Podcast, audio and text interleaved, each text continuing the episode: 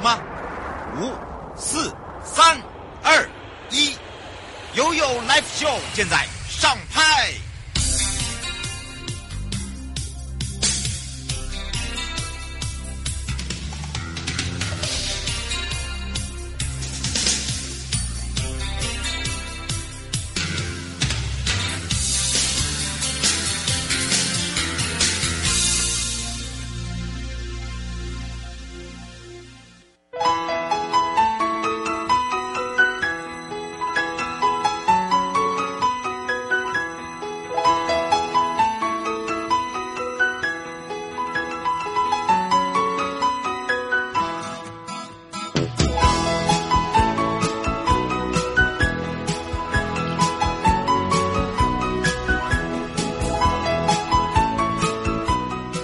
间来到了一点零三分了，再度回到了 U Life Show FM 零四点一正声广播电台，陪同大家，我是你的好朋友瑶瑶。好的，当然在上半段的领航员，我们的副座呢陪伴大家哦，也要谢谢我们的听众朋友以及我们 Podcast 的朋友哦，给我们很多的建议哦。好，当然除了这以外呢，回到了生活法律生活法庭。那么今天呢，回到的是台湾高等检察署时间了。那么陪伴大家是林。秀明检察官要来聊到的呢，也是最近呢，我们在二审的时候常出现的一些问题哦。这个饲主对于动物伤人，到底要不要负这个所谓法律责任？那么当然，饲主的法律责任上一定有他的义务存在，包含了动物侵害别人的权益的同时啊，呃，这个饲主他到底是在还是不在？或者是说，哎，他没有把他呃这个牵制好，那到底这个责任就是谁？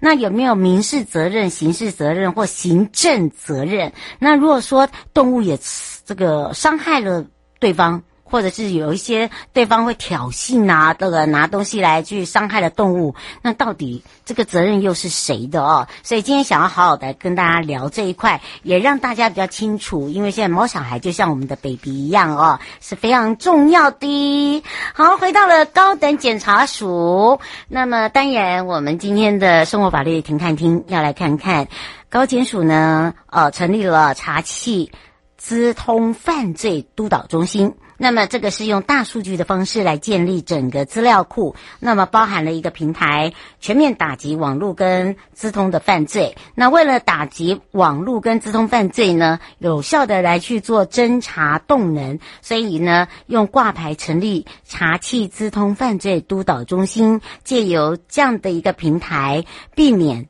假讯息散布。网络骇客攻击，好，那当然呢，还有一些这边呃伪造的影片啦，啊，网络色情诈欺啦，呃，这个贩卖枪械、网络恐吓、贩卖毒品、妨碍名誉、侵害著作权等等，那么进而呢，也让我们整个社会治安，呃，这个国家的安全呢，可以进一步的比较好一点。那么当然，这一次这样的一个督导中心呢，作为一个查缉，呃，所谓的一个。个犯罪的后盾哦，那么不只是往上追，还可以横向，那么发挥整个叫做整合力量。那么对于高检统筹全国各地检署打击犯罪行动力表示相当的肯定之外呢，还有就是呢，呃，对于层出不穷的诈骗手法翻新哦，真的是很厉害，太猖獗了。唯有成立这个专案小组来制定跨境诈骗集团的溯源断根。计划，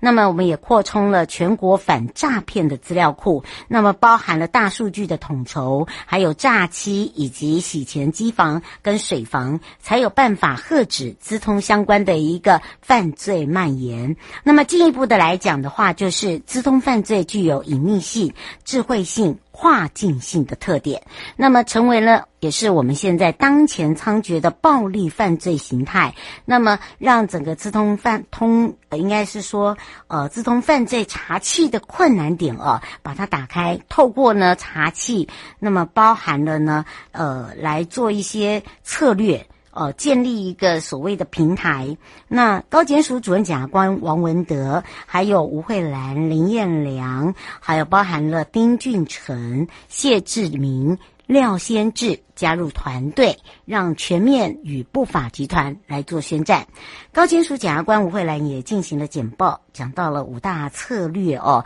来作为加速侦办。那么首先呢，会建立整个资料库，那么整合各地检署、司法机关向网络社群、媒体平台求取所谓的调取资料跟搜集产生的相关问题，还有社群媒体平台召开会议协商来调取资料议题，提交法务部，强化整个高检署、脸书、Line 公司统一联络窗口。那么也据个案可以直接与社团、媒体平台来做沟通。那整个一个揭牌之外呢，当然高检随后呢也进行第二办公室跟一郎的揭牌活动，所以处处都可以看到刑警察长打击犯罪跟提升同仁工作环境的用心。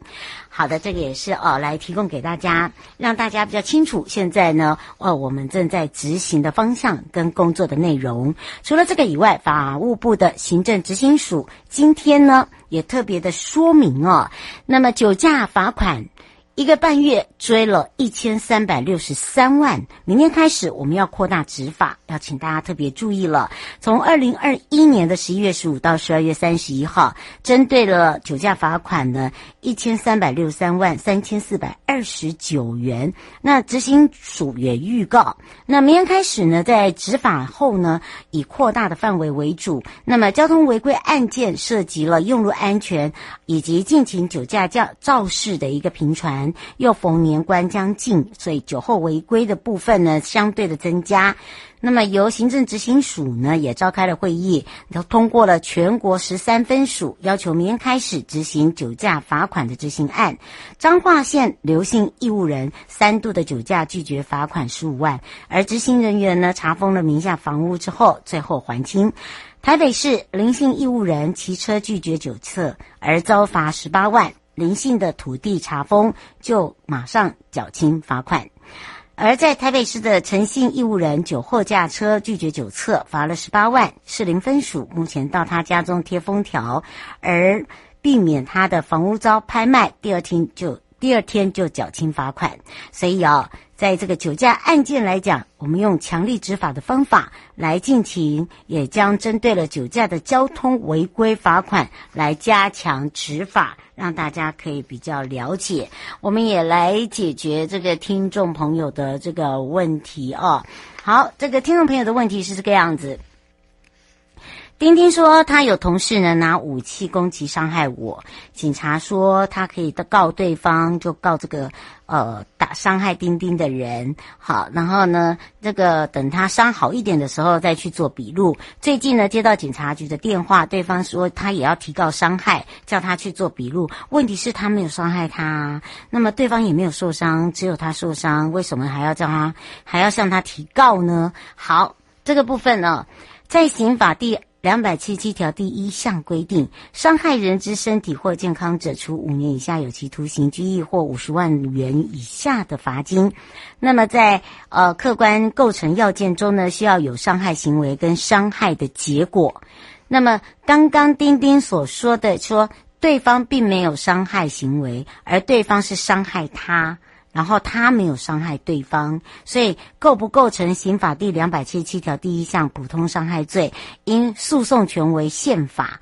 保障的就是人民的权利，因此呢，是不是会提起告诉？哦，是对方的权利。好，我们没有办法说你不能提告。不过呢，如果说像刚刚丁丁所说的，他是受到他人。呃，以造成受伤，那么当然，呃，对方没有受伤，用虚构事实的话，你可以向警检来做提告，涉及的是刑法诬告的罪嫌，诬告罪的刑责最高是七年以下，就是七年有期徒刑，而且是不可不慎哦，好，就是不不可以不谨慎哦，所以呢，请大家真的要开，不要开这个玩笑哦。这玩笑一开下去的时候呢，呃，你你要这个回头，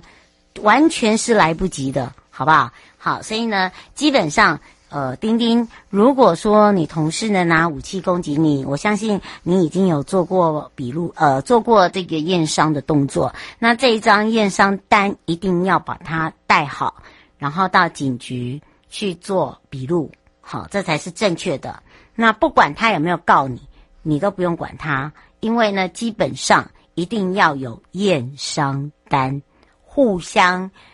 对打，一定会有 OK 嘛，刮到啊，哦等等，那这都一定要借由医院开立验伤单，好，而不是你说我被他打了，我眼睛肿起来了，我自己照相可以吗？我们自己照相当然可以，但是你还是要有那一张验伤单啊，懂意思吗？所以呢，再怎么样，你再怎么照相，你再怎么受伤，你就是一定要有验伤单，就这么简单啦。好，待马上回来的时候就进入台湾高等检察署时间了。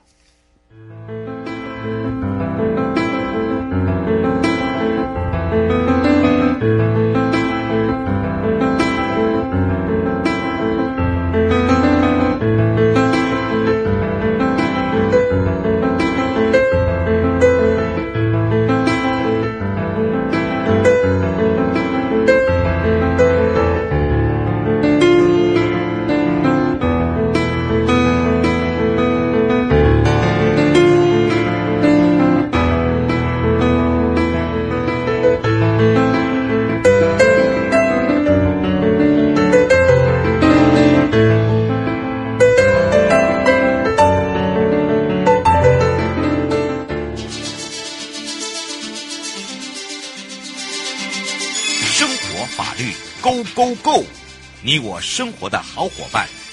我是你的好朋友。我是你的好朋友瑶瑶，再度回到了 You Live Show FM 零四点一正声广播电台，陪同大家。那么今天呢，回到的是台湾高等检察署，而陪伴大家是林秀敏检察官。那么我们也要来开放零二二三七二九二零哦，因为今天要聊到的就是四组对动物伤人。应不应该要负法律责任？那么我们刚刚也举了很多的例子，包含听众朋友在下面留言的问题哦。那么当然我们也要来一一的呢，让检察官来帮你解决这些问题。所以我们赶快来让检察官跟全省各地的好朋友打个招呼，哈喽。Hello，主持人好，各位听众大家好。是，当然呢，我们今天呢，我们就要赶快来让秀明检察官来跟大家聊到了，说到了四主对于动物伤人到底要不要负这个法律责任啊？其实你会发现现在的人哦，很依赖，尤其是呃，可能这个孩子生的少，所以呢，真的也将宠物当作人，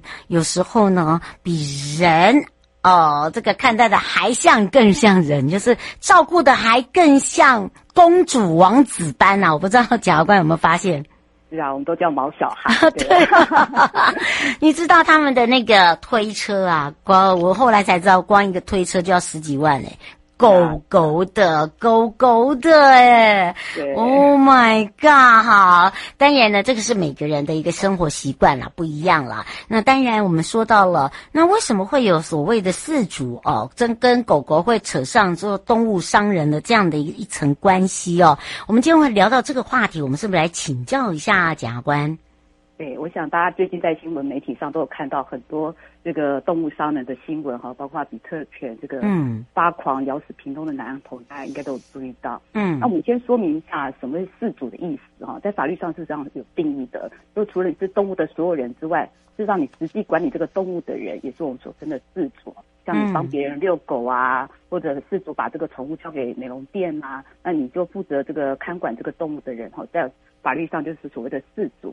那饲主其实，在我们动物保护法里面有规定，它有一个义务哈，什么样的义务呢？它必须要防止它所饲养动物去侵害他人的生命、身体、自由或财产。哦，就是你养的动物，你要看看好它，对，不可以让它去侵害到别人的生命、身体，导致别人受伤，甚至去咬别人的动物。那这边都会负上法律上的责任哦。嗯，那怎么样去避免自己的小孩那个毛小孩去侵害别人哈？要看你这个小养的动物的品种、体型大小啊。嗯重量啊，还有习性，要有一定的注意的义务。嗯，是。呃，吴小姐想请教一个问题哦。刚刚检察官您刚才有讲到了，如果说他不是饲主，而是我们是委托者，呃，就是像寄寄养，就是呃外出的时候寄在寄在呃这个宠宠物店的话，那呃这个部分也是宠物店的负责人的责任，还是说呃自己本身狗主人的责任？呃，如果呃这个宠物在你的实际管理力之下，就是哎，比方说它宠宠物的饲主已经把这个宠物交给这个美容店啊，请他帮忙哎这个梳洗啊、打扮一下，就小孩那个毛小孩在这时间跑出去，然后可能呃冲到软物上，导致机车骑士跌倒不受伤之类的。那其实在一个宠物店的这个老板可能会有负上一一些责任，因为他就没有看好这个毛小孩，让他跑出去，导致别人受伤。嗯，是。不过现在也有所谓的动物保护法啦，对不对？对，嗯，在我们动物保护法还有规定，就是如果你带宠物到公共场所或公众的出入的场所，呃，记得一定要有陪同哈，就是一定要有。大人哈，就如果是宠物，就一般的宠物至少要七岁以上的陪同。嗯，如果是具有那种攻击性的宠物，法律有特别的规定，一定要成人陪同，嗯、而且那个牵绳哈不可以超过一点五公尺，哦，而且这个动物还要佩戴一个呃可以嘴套透气的口罩，对，对，透透气的口罩，哎，嗯，这样才符合规定，防防止它咬人。对对对，会被罚啊！现在会被罚，是因为这个呃，主管机关其实都会加强事主管理责任，事实上有行政裁罚的。比方你带这个宠物去，然后你有七岁以上的陪同的话，可以处三千到一万的罚款。啊，如果你带的是攻击性的宠物，它有攻击人，像那种比特犬啊、獒犬啊，这些都是具有攻击性的宠物的话，那没有大人陪同，然后也没采取适当的防护措施，可以处三万到十五万的罚锾。嗯，是罗先生想请教一下，他说是以公斤数来算吗？套那个套那个呃套嘴犬，呃，主要它是有攻击性的动物啊，就包括危险性的或者曾经有攻击人或动物行为的犬只，就是我们这些所谓的攻击性的宠物。那依规定，它外出的时候，它就是要佩戴一个透气的口罩，跟天绳不可以超过一点五公尺。那通常这个都会被检举，对不对？呃，如果有看到检举的话。主管机关是会采罚的哦，而且为了公共大众的安全，其实真的要小心，就是呃出入公共场所，因为有时候狗子毕竟它不懂，有时候它会去它真的不懂追逐人，嗯、对，所以可能就造成一个公共的危害这样子。嗯，因为有时候狗还以为你在跟它玩。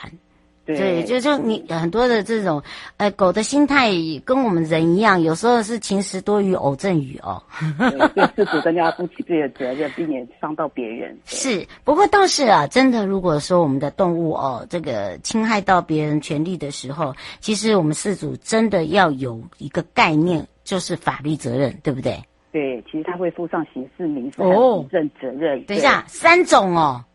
对，是在刑事责任部分，因为一般是主大部分呃，除非故意啊、恶意的，就是说啊，挑唆自己的宠物去攻击别人，不过这种状况比较少，会负过故意责任。大部分的状况都是他可能没有尽好自己的反诉宠物的责任，嗯，所以导致去伤害别人，那或者甚至发生死亡的结果，那这时候就会有刑法的这个过失伤害罪，或者是过失致死罪的刑事责任。嗯，这是刑事的部分。那如果它咬的是动物哈，它可能有时候是伤人，有时候是伤动物。因为有时候常看到，呃，可能就都自己带着宠物，两只宠物就打在一起，结果受伤。那这宠物受伤的部分，呃，因为我们刑法的毁损罪哈是不处罚过失犯，可能这部分就没有毁损的罪的问题。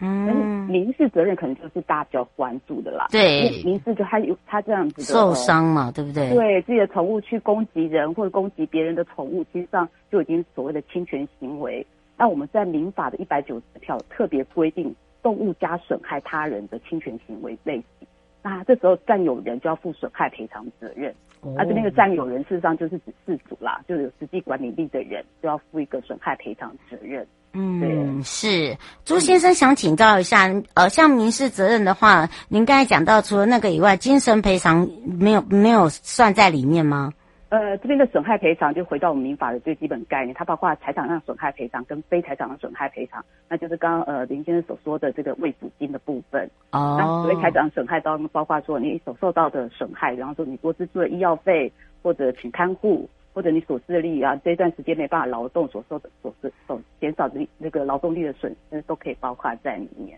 嗯，是罗先生想请教一下，现在也还是很多人养斗狗啊、大型犬啊，呃，像这个话，你你怎么呃，这个这如果也不是真的要咬到人家，如果真的咬到人家受伤，像这个之前的案件，他说比特犬这样子，是不是变成狗也要安乐死？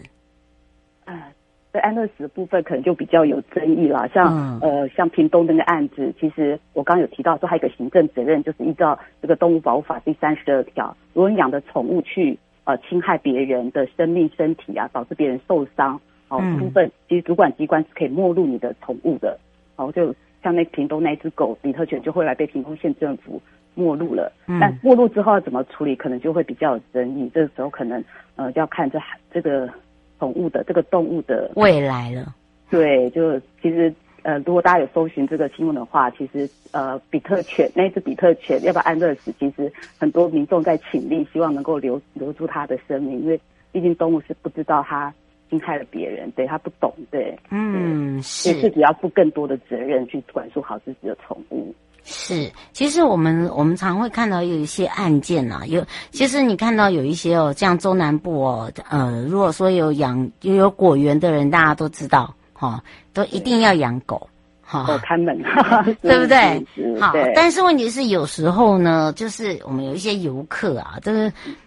不知道为什么，就是有时候想说，哎呀，拍拍照啊，哎呀，看到这个果园没有人，然后想说，哎呀，这个有有这个橘子啊，苹果啊，哦，他想要钻进去，哎，没想到我。狗就突然扑上来了，所以这到时候这个责任又是谁的？这是其实也是个问题，是不是有类似这样的一个实际案例？是不是可以来提醒我们听众朋友？这种案例真的非常非常的多，因为常常我们看在实物上看到，就是第一个。饲主就会说：“哎，我的狗平常都很乖，如果不是你来什么侵入我的进来，对，呃、对你进来或者哎靠近我的狗，我狗不会去咬你，或不会去伤害你这样子。不过我这边要强调，就是我们刚刚有提到民法一百九十条动物占有人的这个损害赔偿的责任哈。嗯，那其实，在法律上把它规定是呃中间责任原则。我我简单讲，就是举证责任的呃推定，就是说只要你的动物去伤害别人，那就推定饲主就有过失。”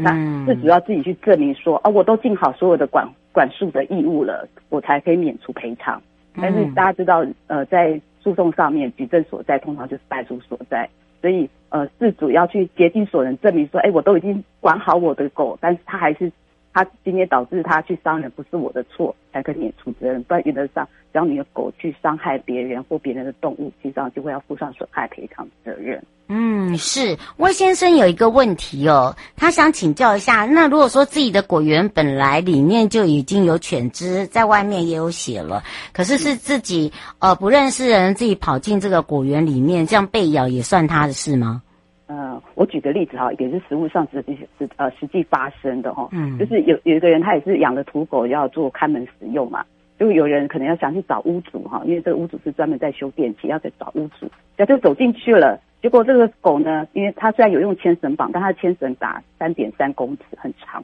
啊这狗看到陌生人进来之后就扑上去。那后来法院还是认为说，这个事主是有过失责任，要负损害赔偿。为什么呢？因为他认为说，哎，你养这狗已经养十多年啦，你会知道说这个狗进来之后对陌生人会有攻击行为，所以你要去防止这个狗去咬伤人的义务。然后你要设一些警告标志啊，让大家知道说你里面的狗。有狗，然后大家要提醒，要要提醒这个进来的人要小心注意这样子。但是因为他都没有尽到这个告示，也没有这个呃做好这个保管不住的措施，对，是那所以法院就是判他过失啊。但但是虽然这个呃这个被害人他进去是没有经过同意进去，虽然也有错，但是我们在刑法上